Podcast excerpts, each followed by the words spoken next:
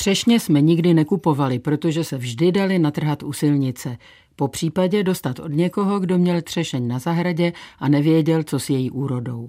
Podmínkou třešňového daru bylo, že si člověk musí sám načesat. A další podmínkou, že tak musí učinit z nejvyšších větví. Ty nízké, dostupné ze země, byly určeny majitelům stromu a dětem. Třešně u silnic jsou vysokokmeny. Dodnes si moje tělo pamatuje ten grif, kdy se vyskočí, či jeden druhého vysadí tak, aby se chytil nejnižších větví, které jsou přesto dost vysoko, a pak nohama kolmo kráčí po kmeni až do rozsochy, kde člověk nohu přehodí a vytáhne se do koruny. Z toho přehazování nohou v rozsoše třešně s drsnou kůrou jsme měli jako děti charakteristicky odřené nohy v podkolení. Ale ne každý strom měl příhodně rostlé spodní větve, na některý se prostě vylézt nedalo. U třešní v zahradách problém odpadal, byl k dispozici žebřík nebo štafle. Nedovedu si představit, kolik jsem snědla třešní za dobu, po kterou trvala sklizeň a kam se do mě vešly.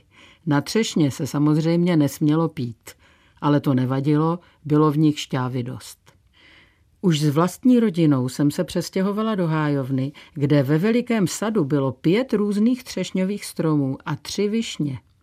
K nejranějším třešním se dalo vylézt jen po 12-metrovém žebříku, který dokázal vstyčit jen můj muž a na který běžně šplhali moje malé děti. Mě by na něj dnes nikdo nedostal. Spotřební družstvo Jednota tehdy ještě vykupovalo ovoce a my jsme si vylepšovali prázdninový rozpočet prádelními koši našich exkluzivních peckovin, které jsme vozili do výkupu. Tehdy se třešně v obchodě prodávali za 6 korun kilo a vykupovali za 2,50. Za prádelní koš byla pětistovka, ale člověk ho trhal dva dny. Trhání třešní je kombinace estetického zážitku z rudé barvy v zeleném listí s probleskujícím sluncem, mírně akrobatického výkonu při lezení po stromě a jemné manipulace s kulatými plody. V době, kdy jsme zatíženi prací u stolu či používáme hlučné mechanismy, je zacházení s drobnými kulatými věcmi přímo terapií. Člověk si uvědomí smysly, protáhne tělo a zažije trochu adrenalínu při pošetilé ctižádosti utrhnout i ten poslední krásný trs z konce větve.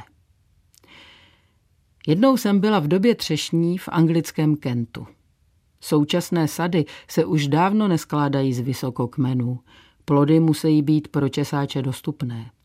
Před sklizní jsou zatažené hustou síťovinou proti ptákům, napnutou na žebrech zapíchaných v zemi. Trhání se tedy odehrává pod oblouky tunelu, jakoby v hale. Po sklizni se síť sejme a zůstanou jenom zapíchnuté kovové oblouky jako kostra velryby. Mechanizovat to nejde, je zapotřebí rukou, aby třešně otrhali i se stopkami, zvážili, naporcovali do bedínek a naložili do kamionu. Sami česáči, většinou Romové, sezónní pracovní síla, prodávají třešně u silnice. U nich přijde krabička třešní na čtyři libry. Ale když jde člověk trochu krajinou, potká třešňové stromy i mimo komerční sady. V jedné vsi je dokonce komunitní sad, kde zachovávají staré tradiční vysokokmeny a na konci sklizně tam pořádají slavnost. Člověk tedy nemá vlastně důvod si třešně koupit. Stále ještě je možno si jen tak na procházce utrhnout do pusy. Náš hostitel, rodilý angličan z Kentu, však třešně zásadně kupuje. Pochopili jsme jeho postoj a na konci pobytu jsme sjeli na kolekté Maringotce u silnice a náhradou za všechny ty cestou utržené plody jsme si jednu krabičku třešní koupili a zaplatili ji dvojnásobkem ceny. Bylo to drahé, ale když člověk viděl zblízka tu složitou, těžkou a choulostivou sadařskou práci, pocítil nutnost odškodnit sadaře za náš občasný pich. Kilo třešní za čtyři libry vlastně nevíde dráž, než kdybychom si je koupili doma. Doma je ale trhám u silnice.